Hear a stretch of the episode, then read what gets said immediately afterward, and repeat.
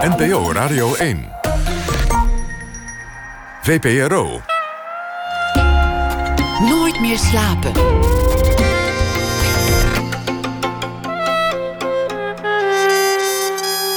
Met Pieter van der Wielen. Goedenacht en welkom bij Nooit meer slapen. Mijn gast komend uur werkte al zo'n 40 jaar als planoloog. En de vraag die hem al die tijd bezig hield: wie maakt de stad? Niet de planologen, dacht ik na lezing van zijn boek. Al is dat misschien een wat lompe, kort door de bochten samenvatting. Maar toch, vaak lopen stedenbouwers ook maar een beetje achter de werkelijkheid aan. Nog zo'n tragische conclusie: de Nederlandse politiek zit helemaal niet meer te wachten op grote visies.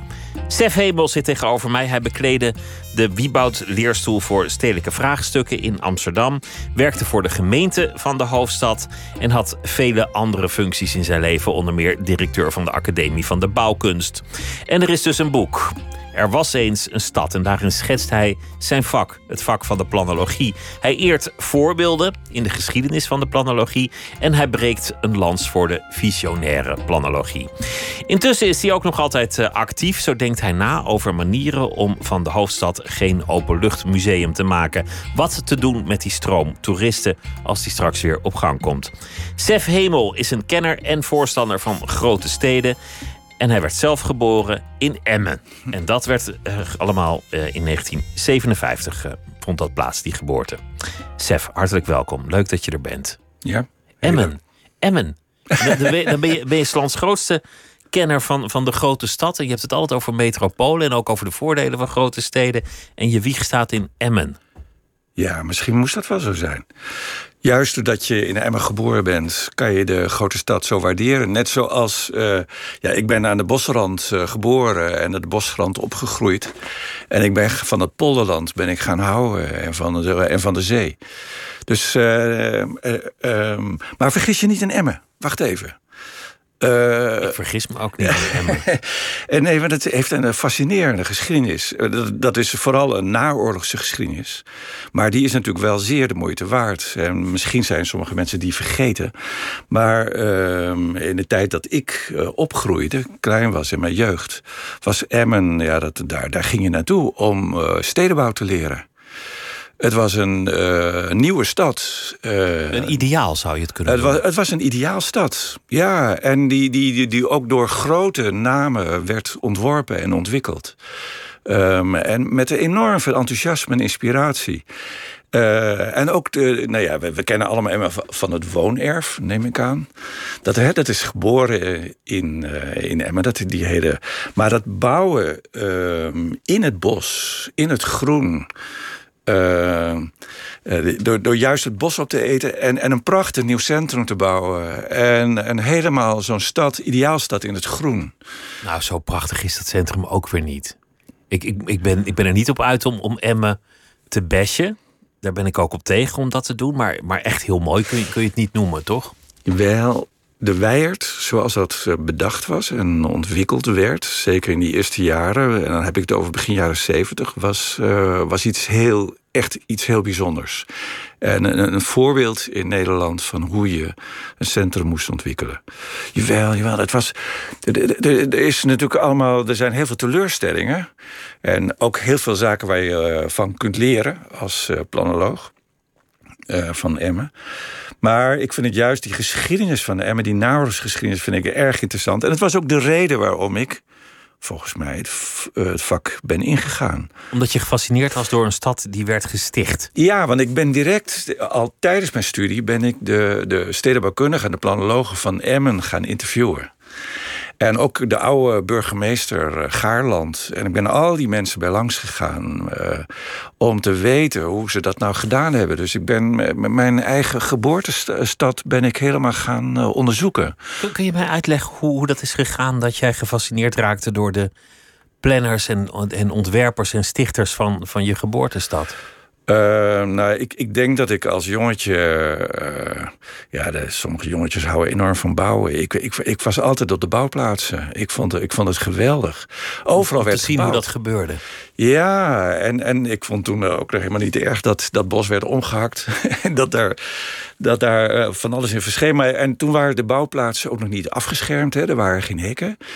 Dus ik kon overal bij en ik verzamelde bouwafval. En daar, daar bouwde ik weer, onder mijn bed bouwde ik dan steden. Ehm, eh, maar er was een enorm elan in, uh, in Emmen. En dat voelde ik. En uh, als deze wijk was, af was, dan gingen we door naar de volgende wijk. Dus ik, ik ging er helemaal mee met Emmermeer naar Angerslo en Emmerhout. En dat, dat was een gevoel van uh, er, gebeurt hier iets, uh, er gebeurt hier iets geweldigs. De toekomst ligt open, de toekomst ja, wacht de toekomst. op Ja, ja, precies, de toekomst. Maar dan on, ja. onder je bed met bouwafval een stad bouwen. Wat, Ja. wat voor steden waren dat? Hadden die namen? Uh, oh ja, ja, ja. Nou, ik, ik ben later gaan tekenen. Op hele grote posters, de achterkanten van posters uh, van, uh, van de winkel van Chamin. En dan, uh, dan, dan teken ik echt hele steden. Maar toen ik nog bouwde, ik begon met stations, vliegvelden heb ik gebouwd. Dat moest dan Emmen Airport Nee, nee, nee. Maar ik, ik, ging met mijn ouders dan naar het westen. En dan kwam ik in Amsterdam. Mijn vader hield er erg van om uh, te toeren. We hadden een auto. Uh, we waren gelukkig. Dus uh, ik keek mijn ogen uit. Ik, ik, nog steeds als ik door Amsterdam fiets, zie ik hoe ik als achtjarig jongetje door de Van Wouwstraat ging. op de achterbank bij mijn, mijn, mijn vader. En wat je toen zag? Wat je ja, toen, wat je, wat je zag. Ja, ja, ja. Dus ik, ik beleefde de intense. En ze, ze zetten me ook af, s'morgens op Schiphol. En haalden me s'avonds weer op. En had je de hele dag rondgekeken? Was ik de hele dag bezig. En, en, en, en wat zag je als je in de, in de Van Wouwstraat reed als jongetje? Nou ja, de verkeersregeling en de chaos, het verkeer, de trams, hoe die de, zich er doorheen wurmden. En toen was het, dit is jaren zestig, was het zo'n chaos in Amsterdam qua verkeer. Het Amsterdam was, was eigenlijk opgegeven. Nee, het was waanzinnig druk. Dat kunnen we ons nu niet meer voorstellen. Mensen die nu in Amsterdam. Het is, het is, gewoon, uh, het is gewoon saai in Amsterdam. Maar toen was het echt met, met die auto's. Het was één grote bende en file. Terwijl nu iedereen klaagt hoe, over hoe druk het ja, is. Ja, mensen klagen altijd. In Amsterdam hebben altijd geklaagd. Maar misschien dat ze vroeger uh, minder klaagden. Hoewel ze zijn natuurlijk. De Amsterdammers zijn uh, op een gegeven moment. eind jaren 60 was het, werd ze echt te gortig. En toen was het wegwezen. Maken ja, toen was het, ja, en, en ook uh, planologen wegwezen. En, uh, dit willen we niet meer. Even, even terug nog naar Emmen. Wat, ja. wat was het ideaal van Emmen? Hoe zou je dat omschrijven? Ja, dat heet de Open Groene Stad. We noemen dat nu suburbaan. Zeer lage dichtheid. Wonen echt in het groen. Uh, in gesloten gemeenschappen, uh, woonerven waar mensen elkaar allemaal kennen. Helemaal uh, gemotoriseerd, dus uh, met grote autosnelwegen, liefst vierbaans, door een, hè, door een, dorp van 50.000 inwoners. Alles op de toekomst gericht, dus uh, enorme overmaat. Er zou nog... En tussen de woonwijken en het centrum enorme terreinen voor zwembaden, scholen en voorzieningen. En alles badend in het groen. En, en, er was ook een soort plan dat het een industriële gemeente moest worden. Ja, het, het was industrie. Het, het, was door de Rijksoverheid aangewezen als een van de 60 industriekernen die ontwikkeld moesten worden in het noorden, oosten en zuiden van Nederland, buiten de randstad. 60. Dat zijn grote visies. Ja, ja, maar na de oorlog. Nou, dat waren echt nationale plannen. Met, uh, met, uh, met ongelooflijke opgaven. En nou ja, het, het, het, was ook echt de tijd van de Koude Oorlog. Dus wat de Sovjet-Unie deed, dat moest het Westen ook doen. Dus uh, Nederland. Maar dan, maar dan, beter om te laten zien dat wij, wij beter wij, waren. Wij beter waren. En uh, nou, de Sovjets waren meesters in hè, de omkeren van, van rivieren en het verleggen en, en, nieuwe steden bouwen. En dat moesten we hier in het Westen dus ook. Dus je moest, je moest Nederland vergelijken met Oost-Duitsland. En, en, en, en, en we waren beter dan Oost-Duitsland. We waren beter dan de communistische planners in die tijd. Wat, wat was jouw vaders uh, plan in Emmen? Hoe, hoe raakte hij daar verzeld? Ja, mijn, mijn vader uh, die, uh, die trok naar Emmen omdat daar een fabriek kwam. He, de, de industriekern. Dus er werd met rijkssubsidies werd daar industrie naartoe gehaald. En, maar er moesten dan mensen in die fabrieken werken. En het fabriekskader moest van buiten komen. Want dat had uh, Zuidoost-Drenthe niet. Dus, en, en mijn vader werd onderdeel van de fabriekskader. En dat werd uh, uit Randstad en uit Brabant en uit andere delen en uit Arnhem, waar het hoofdkantoor zat, werd het allemaal gehaald.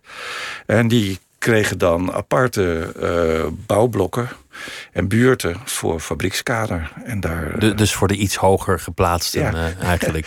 En wat, ja. wat kreeg je daar dan voor? Welke goodiebag stond daar tegenover?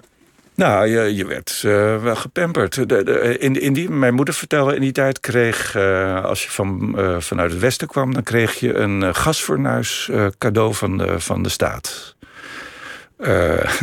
daar begon het mee. Maar je, je werd, je, je, er werden je huizen toegewezen. Dat was natuurlijk in die tijd zeker woningnood. Maar fabriekskade kreeg echt uitstekende woningen. Dus die woning waar, waar mijn moeder nog steeds in woont... dat is van de beroemde architect Arno Nicolai. En uh, nou ja, mevrouw Nicolai liep in een bond, uh, bondjas door Emmen. Dat was, dat was, dat was elite. En, en heeft ook zijn mooiste dingen in Emmen gebouwd. Maar dat was allemaal voor, voor de NAM en voor, voor de AQ, de Algemene Kunstzijde-Unie en Calon. De, de fabrieken. Dat was een hele, hele fabrieksgemeenschap in het Emmense. En dat woonde allemaal. dat was allemaal nog heel standsgevoelig. Maar voorbeeldig, echt zoals een ideaalstad uh, gedacht was. Is dat zo leuk als je, als je geschiedenis hoort of leest, dat, dat, dat het dan ineens omkeert? He, dat, dat dan een gasfornuis een soort ideaal is, dat door de overheid wordt aangemoedigd en nu moeten we allemaal er weer vanaf. moeten we ze allemaal op de stoep zetten en weg met dat gas. Ja. Ik, vind, ik vind dat soort dingen altijd interessant, hoe dat ineens oh, ja, kan veranderen. Oh, alles verandert voortdurend. En, het, en die verandering gaat steeds sneller. er zit een enorme acceleratie in. Dat is echt, echt zo. Het gaat steeds sneller. De, de technologische ontwikkeling, dat komt natuurlijk ook door die wet van Moore, dat die, dat die chips, die capaciteit. Die verdubbelt elke vijf jaar. Ja, nee, twee jaar. Twee jaar was het. Uh, maar het gaat waanzinnig snel, exponentieel. Dus wij, uh, het is niet zo gek dat we af en toe neiging hebben om af te haken, omdat het zo waanzinnig snel gaat. Maar het denken verandert ook steeds sneller. Ja. De, de, de dogma's, de, de idealen, yes. die, die wisselen veel sneller. Maar uh, het, de stad kan er niet bijbenen. Ons denken bedoel je, of de technologie? Dus de, nee, nee, de, de, bouws, de, de gebouwen, de, de, het vastgoed, de wegen... dat, dat loopt natuurlijk hopeloos achter. Hè, de Noord-Zuidlijn, uh, de eerste schetsen voor de Noord-Zuidlijn 1960... en hij is er. Ja. En in 2018 wordt hij geopend. Het duurt allemaal zo ongelooflijk lang. Als ik met infrastructuur bezig ben, dan reken ik zo 30, 40 jaar voordat het er ligt. Maar dat, dat kan niet. Want het, het, het, de samenleving uh, verandert sneller. Ja, de samenleving verandert zo, zo waanzinnig snel. En dat, dat internet, dat is een. Ja, die, die jaagt alles aan. Dat heb ik dus gezien in die binnenstad. Hoe dat massatoerisme. Dat wordt door dat internet aangejaagd. Uh, dat gaat via Instagram en dat gaat, gaat via uh, Airbnb. Dat, dat, dat kunnen we geen van allen meer bijbenen. En, en dat kon eigenlijk, denk ik. Laat ik er een vraag van maken. Wie kon dat voorzien? Wie, wie kon voorzien dat Instagram populair zou worden, waardoor je graag wil poseren voor een, een bepaald lettertype op een plein of wat dan ook? I Amsterdam. En dat daardoor heel veel mensen ineens naar je stad zouden komen. Nee, achteraf kan je misschien iemand aanwijzen die uh, al. Uh, Die het zag. die, die een soort van internet uh, op zijn netvlies had of zo. Maar dat is echt achteraf. Nee, op het moment zelf sta je gewoon sprakeloos. Je, je, je, je weet het niet. En da maar daarom moet je speculeren. Je moet. Want ja, dat is gek natuurlijk. Mijn, mijn vak, wij denken 30, 40 jaar vooruit. Dat doet, dat doet verder niemand. uh, maar wij, wij moeten wel. Wij, wij, moeten 30, 40 jaar vooruit denken en speculeren over wat er dan uh, komt. Wat is speculeren? Wat, wat bedoel je daarmee? Ja, speculeren is iets, iets heel moois. Dat is de verbeeldingskracht. Je, je voorstellen. En, en, en, proberen echt samenlevingen voor te stellen. Want je, de, de, je, je, je kan niet alleen maar over auto's nadenken.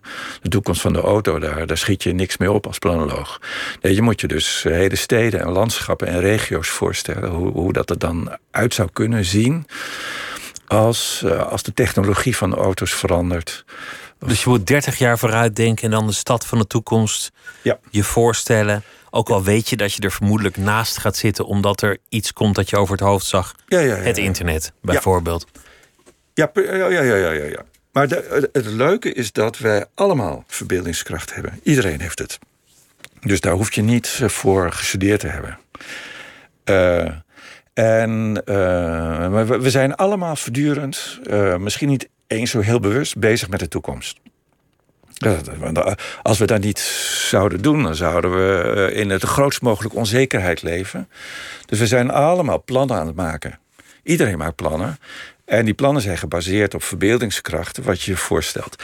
Nou, wat ik zo interessant vind, of wat ik ontdekt heb met een groot woord, is dat als ik daar, daarbij iedereen ga vragen: hoe stel jij je de toekomst voor?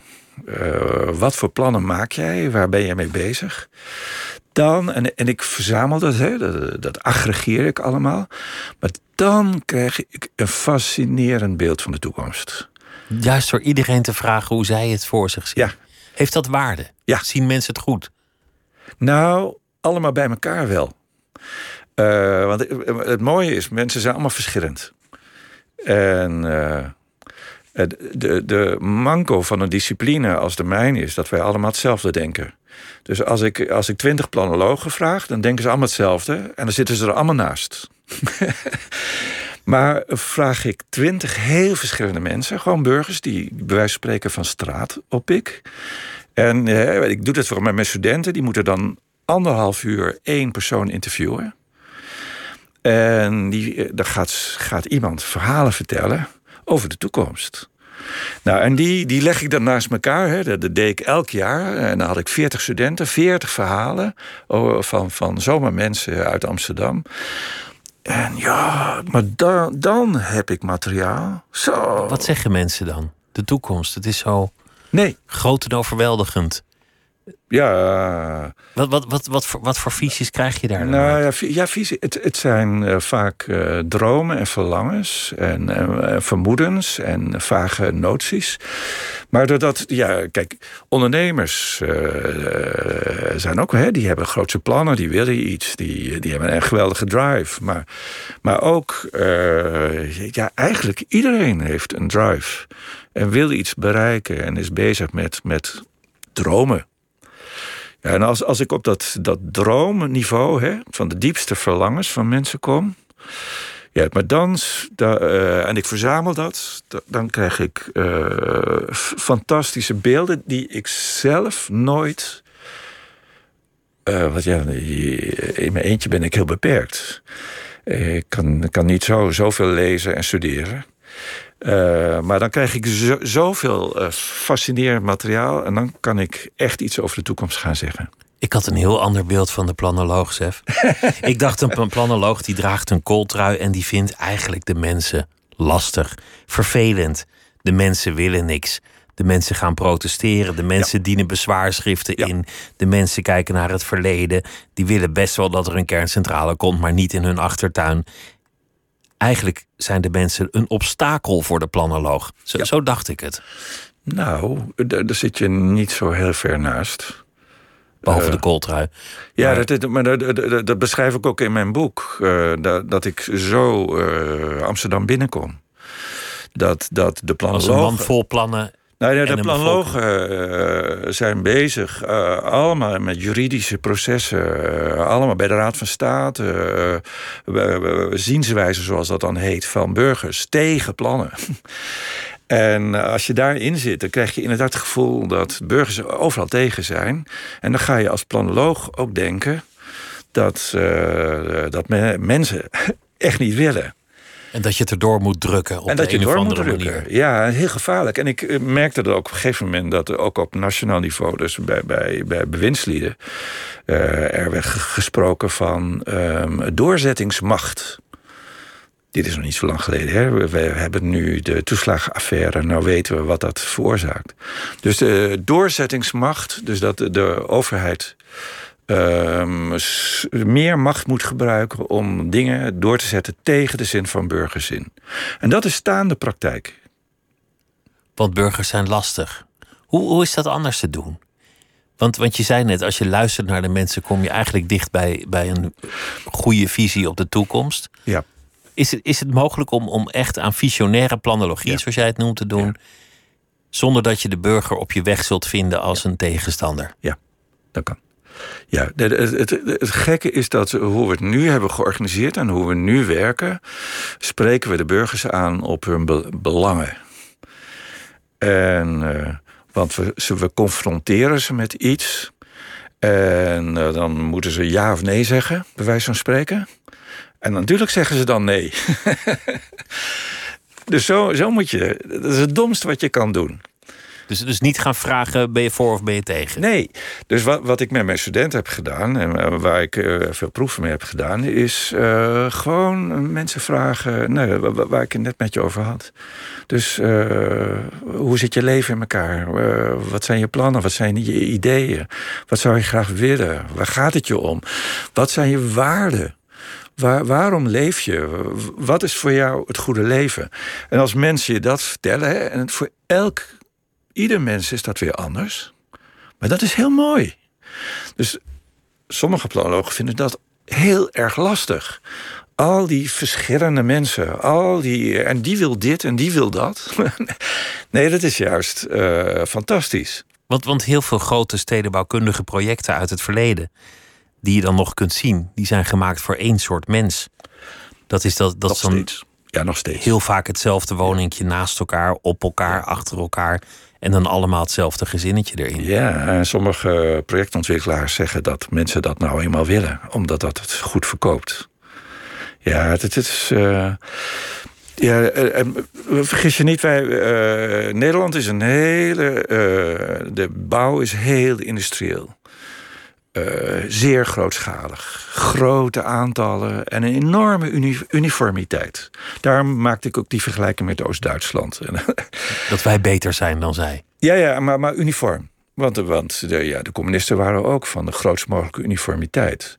We zijn weliswaar heel marktconform gaan bouwen, maar Phoenix, hè, zo heet dat. Wat we de afgelopen twintig jaar hebben gebouwd, is allemaal marktconform, maar uniform. Allemaal hetzelfde. Dat zal niet beter worden, want, want als je vraagt wat mensen willen in de toekomst, dan zullen heel veel mensen, of misschien zijn ze luidruchtiger, maar wat ik heel veel hoor en lees is: geef me alsjeblieft een woning die je kan betalen. En dat heeft bij de overheid een soort haast veroorzaakt van grote beloftes. Wij gaan er 1 miljoen bouwen, hebben wij anderhalf nou, miljoen. Die, die, eh, ik schrok enorm van die 1 miljoen in 10 jaar gaan bouwen. Want dan, eh, dat, dat hebben we vaker in, eh, in mijn vak beleefd. En daar kwamen geen goede dingen van. Nee, dus de, de, de, ehm, de- ik weet, bij- mensen zijn heel verschillend, hebben heel verschillende verlangens en ideeën en dromen. En dat moet je omarmen allereerst. Ja, en, en, en daarom, ja, ik, ik was erg gecharmeerd van hoe eh, Adrie Duivenstein als wethouder in Almere eh, echt eh, bijna, ja, bij, bijna nou, tegen de stroom in ze zeggenschap wilde ge- geven over, over hun, eh, hoe ze willen wonen en hoe ze dat gingen doen. En uitgerekend in Almere. Dat, dat zijn we in Amsterdam ook gaan doen. Hè. Dat zijn we zelfbouw eh, gaan noemen. Dat begonnen we, we mochten van het bestuur beginnen in de financiële crisis, omdat de grote partijen niet meer bouwden. En ja, ik vind dat de mooiste stukjes Amsterdam nu geworden. Waar mensen zelf. En dan, ja, je moet nu op Eiburg, hè, op Centrum Eiland ga- gaan kijken wat er nu gebouwd wordt. Dus echt fabelachtig leuk.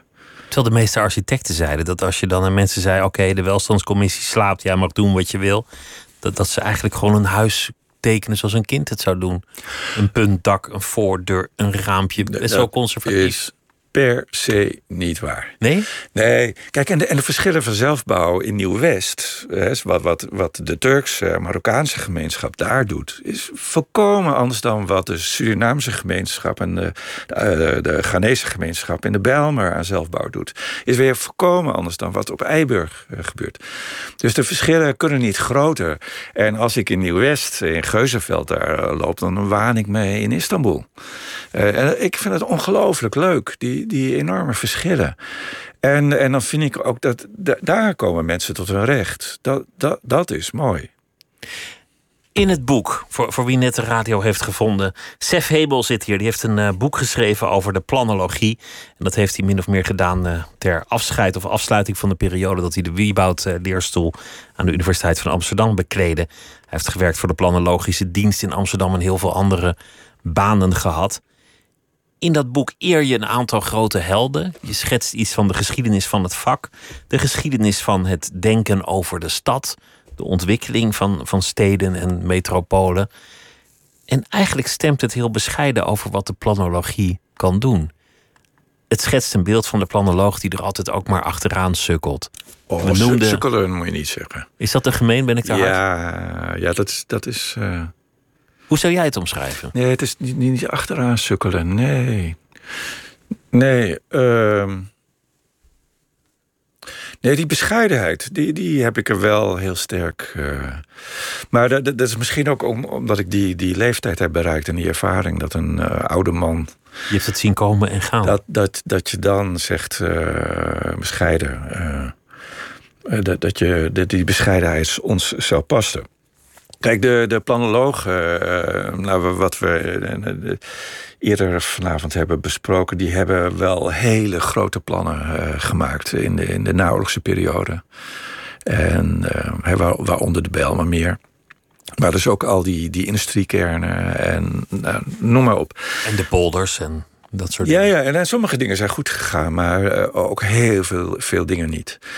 En de, de, ja, de, de samenleving is ja, men is veel mondiger geworden, veel zelfbewuster. Het opleidingsniveau is enorm veel hoger. We zijn veel welvarender geworden. En die, die planoloog die wel eventjes zal bedisselen hoe dit land ingericht zou worden, dat kan helemaal niet meer. Dus, uh, Vind je dat jammer? Mis je dat? Nee, nee, nee, nee, nee maar ik, ik, kan me voorstellen dat, dat uh, collega's, uh, ja, nee, ik weet wel zeker, die hebben hier moeite mee. We zijn allemaal van ons voetstuk gevallen. Hè, we, we, het, ehm, we dachten dat we iets heroïs deden. En het, het, wordt niet meer in dank afgenomen. Dus uh, er, is wel, uh, er is wel sprake van, van een ernstige her, heroriëntatie gekomen van hoe moeten we nou verder? Wat moeten we nou doen? En dat komt bij dat we ook, ja, eigenlijk zo'n twintig jaar geleden, door de Nederlandse regering eigenlijk overbodig zijn verklaard. Want uh, ja, waarom zou liberalen nou planners willen hebben? We, we, we hoorden bij, uh, bij, de, bij, de, bij de stroop, bij de, de stroperigheid. Allemaal vergunningen, toestemmingen vragen, plannen, bureaucratie. Laat de markt dat maar lekker doen. Laat de markt het doen, precies. En dus we, we, we kregen echt het zwaar te verduren als planologen. Uh, hebben we nog bestaansrecht? Wat moeten we dan doen? Dat is ook precies het moment dat ik in Amsterdam aan de slag ga. 2004, dan uh, is uh, kabinet Balkenende 2... die zegt stoppen met ministerie van Vrom... exit Rijksplanologische Dienst, we hebben het allemaal niet meer nodig. Precies, de markt doet het. En de provincies die... die, als er nog iets nodig is, dan kunnen de provincies daar nog naar kijken. Dat, dat moet toch een zwaar moment zijn geweest voor een planoloog. Ja, ja dus, maar daar, daar past ook wel mijn bescheidenheid bij. Dus we moeten niet weer terug uh, op die trom gaan roffelen. En dat we wel eventjes weer de draad oppakken. Omdat er een uh, miljoen woningen gebouwd moeten worden. Want eigenlijk en, zeg je dat, dat er dus wel grote haast is, een grote ambitie, een miljoen woningen. Nou, maar niet een overheersend plan van hoe moet dit land nee. er eigenlijk uitzien? Hoe moet die stad er eigenlijk uitzien? Wat eruit zou volgen als je die twee bij elkaar optelt, is gewoon rommeligheid. Nee. Dat alles een beetje vol slipt. Of nee, zie ik nee, dat verkeerd? Nee, nee, nee, nee, nee, nee. Nee, dat denk ik niet. Nee. Hoe gaat, hoe gaat, wat gebeurt er dan als je geen grote visie hebt, maar wel grote ambitie? Um, je hebt wel grote verhalen nodig. Uh, hè, groot, je moet groot denken, uh, maar je moet klein doen. Dus uh, je moet het he in, van he in hele kleine stukjes moet je het uh, ontwikkelen. Dus, dus, dus, niet grote wijken plannen, maar kleine gebiedjes aanwijzen waar je iets kan doen. Ja. Ja. Ja, je moet het, dat, die kleinschaligheid moet je koesteren. En, en, en, en heel dicht. Uh, en, en burgers grote zeggenschap geven. En heel goed naar ze luisteren. En je moet wel fantastische verhalen vertellen. Waar, waardoor uh, mensen weer uh, vertrouwen krijgen in de toekomst. Een visie. Uh, dat moet je wel heel goed doen. En dat, en dat moet fantastisch zijn. Spannend, maar ook geloofwaardig. En daarvoor moet je die burgers echt, echt naar ze luisteren. Goed horen, nou, waar, waar, waar we het eerder over hadden. Over hun dromen en wat, wat zij graag willen. En daaruit ontwikkel je die fantastische verhalen. En die, die moet je ook vertellen. Maar je krijgt uh, weerwoord. Mensen zullen je iets terugzeggen. Dus, en daar moet je weer heel goed naar luisteren.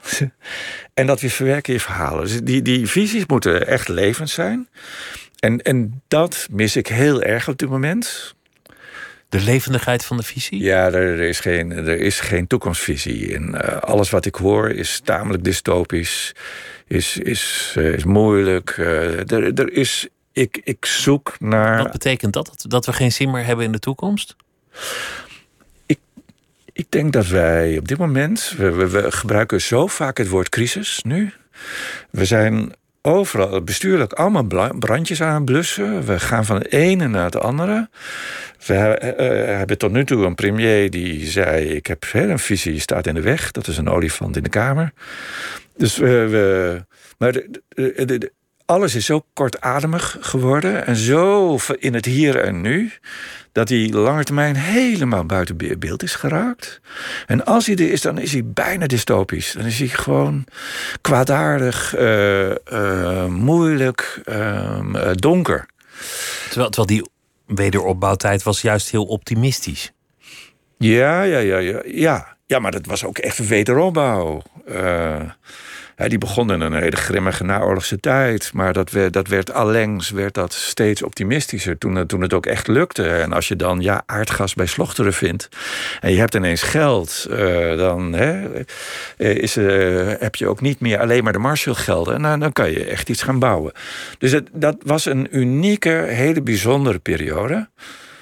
Um, maar nu zitten we nou, we maken ons uh, ja, ongelooflijk angstig met een klimaatcrisis en een energietransitie en een circulaire economie waarvan we ons moeilijk een voorstelling kunnen maken. En Europa heeft geen macht meer, doet er niet meer toe en China komt eraan. Ja. Dan heb je ook nog corona en, en het gas is op en ik kan, ik kan de hele nacht doorgaan. Ja, ja, precies. En ik, ik vind deze, deze tijd, ik heb hier heel veel moeite mee. Ook cultureel is het, is het niet optimistisch meer, sociaal is het niet optimistisch optimistisch meer. Het, het, het, is een hele. Ja, voor, iemand die zoekt naar visie, is het, uh, is het heel hard werken geblazen. Waar we het nu eigenlijk over hebben, een aspect van de planologie dat je ook in je boek noemt. Kijk, een planoloog wil mooie plannen maken en aan oplossingen denken en, en dat soort dingen. Maar een heel groot deel van het vak gaat natuurlijk over macht. Hoe druk je het erdoor? Hoe krijg je je zin? Ja. Moet je kneden, moet je verleiden of moet je rammen? Ja, ja. Ja. Tuurlijk macht, ja, het is iets heel ongrijpbaars. Heb, je, heb je daar veel over nagedacht in je, in je werkend leven? Ja, ja, ja, ja. Ik, ik, ik schrijf er ook uh, wel over in het boek. Uh, um, en um, um, de, je hebt uh, groepen planologen die echt in machtstermen denken. En vooral denken in de opbouwen van een tegenmacht. Um, en ik, uh, ik heb me er altijd buiten gehouden. Afzijdig van gehouden. En ik ben eigenlijk altijd om de macht heen gegaan. Waarom was dat? Nou, omdat ik het niet zo interessant vind. En ik vind het ook eng. En uh, het kan ook heel onder, onderdrukkend zijn. Ik, ik wil zo, uh, zo, weinig, dat er zo weinig mogelijk gebruik zou worden, gemaakt zou worden van macht. En daarom ben ik in die, dat schrijf ik in het boek, dat, dat verhalen vertellen. Dat is zoiets krachtigs. En kan zo positief zijn. En weet wel, ik was op zoek naar duurzaamheid. Kijk, als je macht gebruikt, dan druk je er iets door, maar je weet niet of het goed is. Dat weet je echt niet. Of, of, of die wijk over tien jaar Nou ja, nog of, of die, die, eh, die weg echt eh, verbreed moet worden. Of dat spoor werkelijk verdubbeld moet worden. Of, of, eh, of die weilanden echt bebouwd moeten worden. Ik, ik weet het niet. Dus ehm, eh, om daarvoor macht te gebruiken, eh, vind ik heel erg eng. Ook, ook die enorme bedragen. Ik heb ook in Den Haag gewerkt en dan eh, hadden we het over miljarden. De, dat is ook macht, hè? Dus ehm, kan, je, kan je op een andere manier plannen dan via de weg van de macht. Dus van onderaf. En dat is, dat is dus via dat verhalen vertellen. Eh, maar wa- wat ik zei, dat me- mensen iets terugzeggen. En, en dus het gaat allemaal over taal en over woorden. En dat je die verhalen eh, kan kneden en veranderen. eh, kan, kan verrijken met alles wat andere mensen zeggen. Dat je elkaar gaat begrijpen. Dat je warm voor, dingen gaat lopen. Dat je misschien wel geïnspireerd raakt door dingen. Ehm, en ik heb gemerkt dat je dan een, een gevoel krijgt van dit is het goede. Maar pas dan, naar, naar, naar dat eh, vertellen van verhaal. Dus dan is, staat er nog geen lijn op papier. Dan hebben we nog helemaal niks getekend. Dus je was ook veel bezig met tentoonstellingen, met avonden, samenwerkingen met kunstenaars, met, met, met, met schrijven. Ja, en, en, en duizenden mensen ontmoeten. Want tentoonstellingen zijn, nou, maar dat beschrijf ik ook in het boek, zijn unieke gelegenheden om in een hele korte tijd heel veel mensen te zien en te spreken. En het over de dingen te hebben. Dus wat ik eh, regelmatig gedaan heb, is ook met maquettes werken. En, en dan, de, eh, het ging mij om de gesprekken. Met de mensen, niet om de maquettes. eh, maar om de gesprekken met de mensen.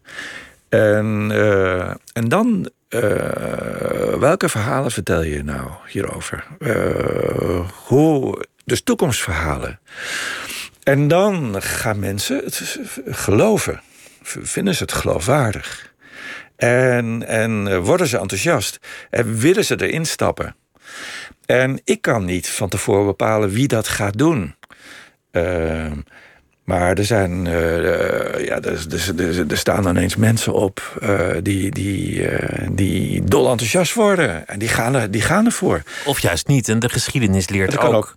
Dat, dat we achteraf echt wel kunnen stellen dat de bevolking soms gelijk had. De, de nieuwmarktrellen, de- het, het plan om de pijp te slopen. Sterker, de bewoners hebben altijd gelijk. Altijd. Ik denk het wel. Ik denk dat dat zou de, de, de eerste wet van hemel zijn. Ja, ik denk, weet je, bewoners die, zijn, die, die hebben ervaringskennis. Die leven in een buurt. En misschien leven ze er al heel lang. Eh, ze, ze zijn het geheugen van de buurt. Ze observeren, ze, ze kennen. eh, ze weten ook wat er, wat er verandert, wat er, eh, wat er wel werkt, wat er niet werkt. Ze hebben enorm veel kennis. Onwaarschijnlijk meer zelfs dan, dan ze zelf weten. Eh, ik vind, als, als ik mensen, wat ik in de binnenstad heb gedaan, hè, mensen in buurten die mij dingen vertellen die ik echt, echt niet wist. Fantastisch. Dus ehm, ze weten zo waanzinnig veel. Maar ze weten ook wat werkt en wat niet werkt. Wat je wel en wat je niet moet doen. Ehm, dus ja. Luister naar de mensen. Ja. In, in, in Amsterdam is nu eigenlijk, nou ja, pre-corona moet ik geloof ik zeggen, maar het toerisme een heel groot probleem. Althans, zo wordt het ervaren. Wat interessant is, ik lees in jouw, jouw boek er ook over. Je hebt je ook op andere plekken uitgelaten daarover. Je hebt je de, de laatste jaren intensief ermee bezig gehouden. Eigenlijk is de overheid heel lang bezig geweest om juist meer toeristen naar die stad te lokken. En dan vooral Ja. naar die binnenstad. Ja. Je, je beschrijft één verhaal van een, van een man die ergens aan een grachtje woont, de rechtboom sloot. En die niet meer kan slapen omdat de hele nacht groepjes langs de gracht zitten te drinken en te praten en, en eh, te musiceren. En de man die heeft besloten om naar buiten te lopen en elke dag heel hard te schreeuwen. ja. En misschien helpt het schreeuwen. Ja. Jij hebt grootste visionaire plannen om het toerisme in goede banen te leiden. Ja, ook grootste. Ja, de, de- ja. Nou, plannen. wat, is de eh, kern, wat is de kern van dat idee? Is het op te lossen? ehm, Ja, ik, ik denk het uh, dus wel. Ik, ik, ik, ik, denk het wel. Kijk, in, in, uh, in 2015, uh, 2015 zeiden de bewoners in de binnenstad, met name in het Waddengebied, die sloegen alarm. Daar heb je het weer. Zij waren de eerste. Ja? Dit gaat niet goed. De, de, man die stond te schreeuwen. Nou, er waren, er waren heel, veel, heel veel mensen. De, de, de overlast. De, de ombudsman ging erop af. Die ging rapporten maken. Dus het duurde echt een tijdje voordat uh, iedereen door had, ook in het stadhuis, dat er echt iets aan de hand was. Dat er echt iets los was. Um, maar dat kwam omdat je zo lang bezig was met stadspromotie. En je, ja, je, je stad verkopen en, uh, en het succes vieren. En dit was natuurlijk geen goed nieuws. Dit was, uh, dit was een stoorzender. Um, maar uh, toen was de reactie: we gaan het spreiden. dat werd uh, al vrij snel Amsterdam Castle. En dan zat je al bij het Muiderslot. En, uh, en dus die hele, hele regio. Maar dat was, dat was een soort van paniekreactie. Van, um, als het maar niet in de Amsterdamse binnenstad is. maar ik ontdekte in, in die binnenstad dat, dat, het een, dat het een hele oude route is. Die, die miljoenen toeristen lopen. En die gaat van Centraal Station naar het Rijksmuseum. En alle attracties liggen daar langs. Het, het zit allemaal ten westen van de Amstel. Het is heel, heel eenvoudig. Er, zelfs het Anne Frankhuis ligt nog aan deze route. En die route is uh, uh, ontworpen toen het Rijksmuseum werd gebouwd. Zo oud is die al. Dus, dus je gaat van het station over de wallen, oversteken bij nou, die wallen hoorden er nog niet bij. Oh ja. uh, de wallen waren een no-go area. Daar, daar kwamen geen toeristen. Maar die kwamen er vanaf 2014 wel. Maar waardoor was dat? Omdat de gemeente de wallen aan het opschonen was. Dat we, ze, de ramen, de prostitutieramen waren ze aan het verwijderen. Ze waren de grachten mooi aan het maken. Dus in één keer, bijna van de ene dag op de andere, werden de wallen een attractie. Echt waar, vijftien jaar geleden, tien jaar geleden, kwam je eigenlijk niet op de wallen. Zeker niet met een gezin of met een, met een kinderwagen of als toerist kwam je daar helemaal niet. Het was een no-go area. Het was ook nog gevaarlijk. Maar het werd ineens veilig. Dat is wat de gemeente deed. Maar hij lag zo gunstig. Uh, hij ligt zo gunstig ten opzichte van Centraal Station.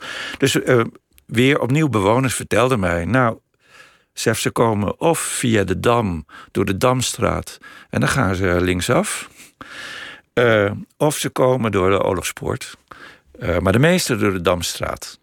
En dan lopen ze precies dat ommetje. En dit is wat er over is van, uh, van, het, van de, de prostitutie. Dat is precies één ommetje.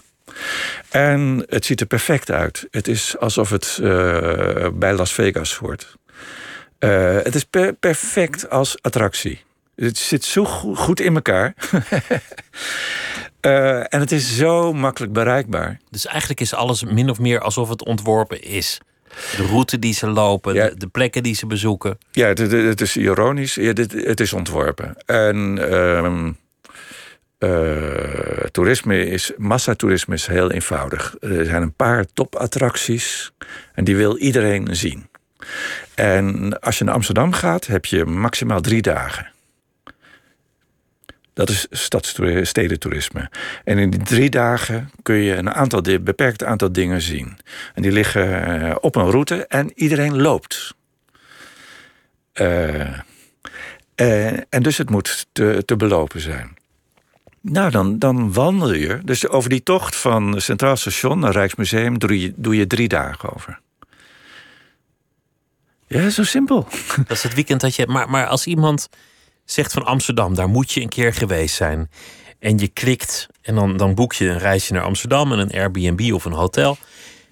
Dat, dat kan je toch niet doorbreken? Nee. Mensen, de, die geest is uit de fles. Mensen Ja, ja, ja. moeten de nachtwacht zien. Mensen moeten het Anne Frankhuis zien. Maar nu, nu, wat ik nu doe, is uh, die route verleggen. Dat is wat ik doe. Dus ik ga niet spreiden. maar ik ga hem verleggen, de route. Ik trek hem door. En ik trek hem naar uh, station Zuid. En dat is omdat station Zuid wordt het hoofdstation van Amsterdam. Daar wordt op dit moment een groot station gebouwd. Dat wordt een van de grootste stations van Nederland. Uh, hij is al heel erg druk, Zuidstation, maar hij is te krap. Er wordt nu een groot station gebouwd. Dat moet over 8 à 10 jaar moet het gereed zijn. Uh, de, de treinen, de NS Direct treinen, de, de TGV's, de, de, de hoogsnelheidstreinen... komen straks allemaal op Zuid aan en niet meer op Centraal Station. Centraal Station gaat terug naar 9 perrons, van 16 naar 9. De uh, CS krijgt een hele andere rol. Niet meer in het toerisme. Het toerisme komt straks op Zuid. Uh, en dat is al gaande, maar dat gaat de komende tien jaar gebeuren. Dus mijn idee is, je kunt anticiperen. Dus je gaat nu een aantal toeristische attracties tussen Zuidstation en het Museumplein maken. Ja. Dan... Ik, op dit moment is Zuid nog niet echt een plek waar je nee. foto's van op Instagram Kijk, zet. Nee, maar ik ben planoloog. Dus jij Ik kijkt ben- vooruit. We zijn met de toekomst bezig Ja, ja. nu. Het, is er nog niet. Ja, ja. maar ik, ik zeg je, het station wordt al gebouwd. En eh, de NS is al zover. En, en ook de Eurostar en alles gaat straks op Zuid. Dat weten we allemaal al. Dus nu kan je als stad anticiperen. En nu moet je een paar attracties die je wel wil, die je als stad heel graag zou willen hebben. Dus dan moet je een beetje Frans denken. Eh, hè, zoals een Franse president dat zou doen. De- dus die, die gewoon zegt slopen, brede lanen. Nou, of, nee, nee, eh, nee, nee. Nee, kijk, Zuid is al heel erg mooi. Zuid is prachtig. Dat is Berlage. Dat is eh, wonderschoon. Ehm, en de routes liggen er ook al. Die, die ken je al. De Betuwe, Betuwelaan, de Mi- Minervalaan, eh, de, de, de Scheldestraat. Pracht, prachtige alleen heb je al richting... En die leiden allemaal richting Museumplein. Dus eh, perfect. Dus je hebt al eh, prachtige routes. eh, en je hebt de Noord-Zuidlijn die daar onderdoor loopt. Dus je hebt een perfecte infrastructuur. Die hoef je niet eens meer te bouwen. Het enige is een, een- een aantal hele goede attracties. Waar je als Amsterdam nu alleen nog maar van kan dromen. Dat je dat graag zou willen hebben. De wereld zou willen aanbieden. Die zou je dan moeten intro- introduceren. Kan dat? Kan, kan je een, een toeristische attractie van het niveau nachtwacht bedenken en neerplempen? Ja, dat, dat heeft eh, Pierre Kuipers in de tijd eh, ook gedaan. Met het. Rijksmuseum is ook Het. Rijksmuseum is bedacht. En dat is een eh, samenvoeging van een aantal collecties met hulp van de Rijksoverheid. Daarom heet het Rijksmuseum. En, en van de stad. En, en, en, en is, is een constructie en dat de nachtwacht kwam te hangen, dat is, is bedacht. Dat dat het grootste stuk moest worden. En, en wat, voor, wat voor attractie denk je dan aan? Nou, waar ben je trots op eh, op je 19e en 20e eeuw? Wat, eh, wat zijn dan, dan de hoogtepunten? Eh, cultureel hè, en artistiek. Wat kan je dan de, de, de, de, wereldreizigers van de toekomst aanbieden? Nou ja, ik vond geweldig leuk dat even later eh, er een grote financier zich meldde bij de gemeente om in de oude rechtbank op de Zuidas een eh, kunstmuseum te beginnen. Dat eh, gaat er nu komen. De gemeenteraad is akkoord gegaan. Rem Koolhaas gaat die inrichting doen. En dat wordt, dat wordt niet alleen maar een museum, maar dat gaat echt over moderne kunst met ateliers. En dat is nou, op, op loopafstand van de, de Rietveld Academie.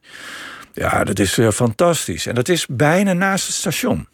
Ik las ook iets over een, een, een dependance van de Keukenhof op de Zuidas. Ja, dat was een idee van mij om, om, eh, eh, om, proberen duidelijk te maken waar je aan kan denken. Maar dat was omdat in 2019 de, de Keukenhof moest sluiten in, de, in het hoogseizoen, omdat er te veel mensen waren.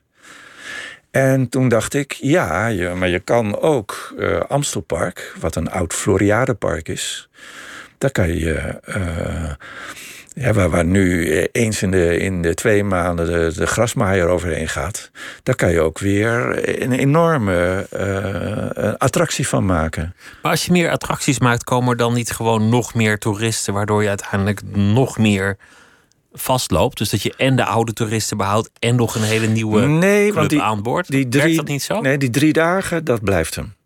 Dus uh, als je nieuwe attracties introduceert... en attracties die je heel graag hè, wil aanbieden... De, waar, waar, je in gelooft... dan, dan uh, blijft er minder van die drie dagen over. Maar, maar, ja, maar komen er niet meer toeristen? Gewoon, gewoon dat, dat, dat er nog meer mensen denken... nou, ik laat Kopenhagen liggen. Ik ga naar Amsterdam. Je krijgt een ander soort, toeristen, uh, is mijn schatting. Uh, Natuurlijk, dat, dat, kun je plannen. Dus het aantal hotelkamers, dat uh, kan je doseren. Uh, hier kan je volgens mij uh, wel degelijk, kan je er heel bewust in, in optreden. Maar dan moet je niet alleen maar meer promotie doen. Hè? Maar dan moet je echt nou ja, weten wat je doet. Want massatoerisme, dat weten we ook pas sinds kort, hoe gevaarlijk dat is. Dus je, je kan echt je vingers branden aan toerisme. Je kan eigenlijk je, je stad te grabbel gooien. Ja, ja, dus je moet nu zuinig zijn op je stad. Kijk, daarom kijk ik naar steden als Parijs, die al veel langer met mondiaal toerisme doen en die ook veel in de hoogste regionen opereren. En die dat eh, heel knap doen. Die, die geleiden hun uh, toerisme. Uh, die, die, die, die zo'n Louvre hè, is daar heel professioneel mee bezig. Um, en af en toe openen ze weer in een nieuwe hoek van de stad een, een, een, een, topattractie. En dat zijn ook echt attracties die de, de, stad heel graag wil hebben. Maar dat komt omdat ze een verleden van wereldtentoonstellingen hebben. En ze houden van grandeur. En, uh, dat, dat is, en dat doet, spijt me uh, als ik het zeg, maar Amsterdam doet dat niet. Amsterdam verkoopt gewoon zijn binnenstad al 100 jaar. maar misschien is, ja. Als je het planologisch bekijkt, Amsterdam gewoon wat provincialer dan een stad als Parijs. Nou, kijk, de, uh, toerisme is. Amsterdam is nooit een echte toeristische bestemming echt geweest. Amsterdam wilde het altijd graag worden. En, en dat zit Amsterdam natuurlijk dwars. Het is ondertussen wel de toeristische attractie van Nederland geworden. Dat dan weer wel. Maar uh, ja, ten koste van wat? Dus ik, ik ben zo voor, voor echte professionaliteit. Een echte wethouder van toerisme. En, en, en een toerismebeleid dat iets anders is dan alleen maar citymarketing het echt erkennen voor wat het is. Je had het erover dat, dat, je, dat je bescheidener bent geworden na 40 jaar planologie. En je fascinatie voor die stad, die, die is er nog altijd. De stad ook als oplossing. Nou was het 50 jaar geleden de voorspelling dat iedereen de stad wel zou verlaten. Was het de vraag wie, wie wil er eigenlijk nog in de stad wonen? Voor, voorzie je dat dat, dat dat weer kan gebeuren? Ja, ja, ja, dat mensen ineens denken: Goh, ja, ik heb gemerkt dat telewerken ook wel werkt. Ik vind het hier druk. En god, wat, woon je leuk in Emmen. Ja, zeker. Nou, er zit, er zit een hoofdstuk in mijn boek. Uh, dat is een, mooi verhaal, vind ik, uh, van, uh, van een planologe uit de jaren 60, 70. En die probeerde de, de, de ontwikkeling van steden te voorspellen. En dat, nou, dat was een soort van planbureau in Den Haag. Dat probeerde dat met zelfs al op een gegeven moment met computers om het te voorspellen. Maar in 1986 moesten ze toegeven uh, hoe steden groeien, hoe die patronen.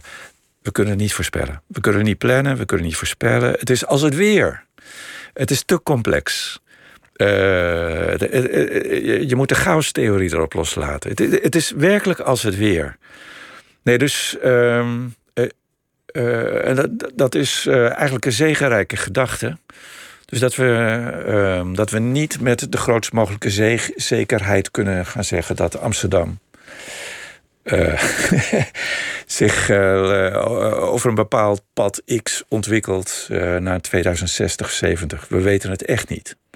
En, Ja. en toch moet je een visie ontwikkelen. Ja, die visie, ja, die verhalen, die zijn, die zijn wel heel erg belangrijk. Maar, maar niet die zekerheid. Dus die, die bescheidenheid hoort erbij. Het, het, het klinkt heel gek. Het klinkt bijna eh, paradoxaal of tegenstrijdig. Maar je, je, je moet met z'n allen eh, ehm, ideeën ontwikkelen, maar, maar niet te snel eh, in beton gieten. Daar moet je voor waken. Je moet niet te snel gaan tekenen. Je moet niet te snel die stedenbouwkundigen eh, erop loslaten. Ehm, zo lang mogelijk eh, met elkaar daarover praten. En dat ook echt als een echte democratie. Dus in, in de grote openheid, in, in tentoonstellingen en bijeenkomsten. Ik, ik, eh, ik eindig mijn boek ook van... doe het in de jaarbushallen. En laat iedereen komen. Het moet een gesprek zijn. Want het gaat over ons land, onze stad. Hoe richt je het in? Je klinkt niet als iemand die met pensioen gaat. dat, Nee. dat denk ik toch niet. Nee, nee, na 40 jaar? Nee, nee, nee. Begin pas. Nee, ik, ik, eh, kijk, ik vind studenten zo fantastisch. Ik vind het zo ontzettend leuk om, eh, om met jonge mensen eh, om te gaan. En ik leer zo waanzinnig veel van jonge mensen. En deze tijd is zo, zo, zo eh, waanzinnig spannend. En eh, de opgaven van de toekomst zijn, zijn zo, zo, zo ongelooflijk. Dat is echt. Heeft nog nooit een generatie heeft voor zulke grote vraagstukken gestaan. Dus eh, nee, ik teken bij. Hoeveel, hoeveel jaar weet je dat? Of, vijf jaar nog. Ja, dit, dit wordt heel erg leuk. Ik ga nog iets heel erg leuks doen. Ik wens je ontzettend veel plezier. En eh, ik, ik noem nog even de titel van het eh, boek dat je hebt geschreven. Er was eens een stad over visionaire planologie, over de geschiedenis van de stedenbouw, over de ontwikkeling van de steden. En ook nog eh, prachtige verhalen over mensen die jij hebt bewonderd in het, in het verleden. In dat vakgebied. Dat hebben we helemaal niet behandeld nu, maar dat zijn stuk voor stuk ontzettend interessante geschiedenissen van grote denkers over stedenbouw en de toekomst. Sef Hemel, dank je wel dat je te gast wilde zijn. Het was me eh, genoeg om met je te praten. Dank. Jij bedankt. En morgen in Nooit meer slapen, dan komt eh, Mara Grim op bezoek. Zij is eh, culinair journaliste. Onder meer eh, recensente voor Het Parool. Ze woont afwisselend in Amsterdam en in Parijs. En zij komt iets vertellen over etiketten. Want eh, etikettenboeken zijn er genoeg, maar als het over eten gaat, zijn ze soms een beetje verouderd. Hoe moet je bijvoorbeeld op een beschaafde wijze een bitterbal eten? En hoe zit dat nou met de rotti? Dat allemaal morgen in Nooit meer slapen. Voor nu een hele goede nacht. En zometeen op deze zender Miss Podcast. Goeienacht.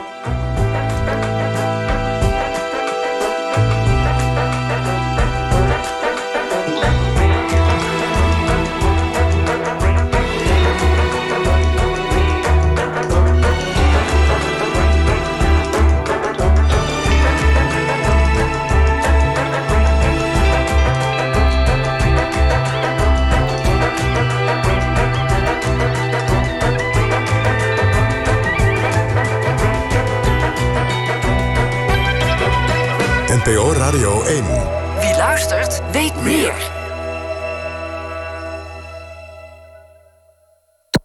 NPO Radio 1.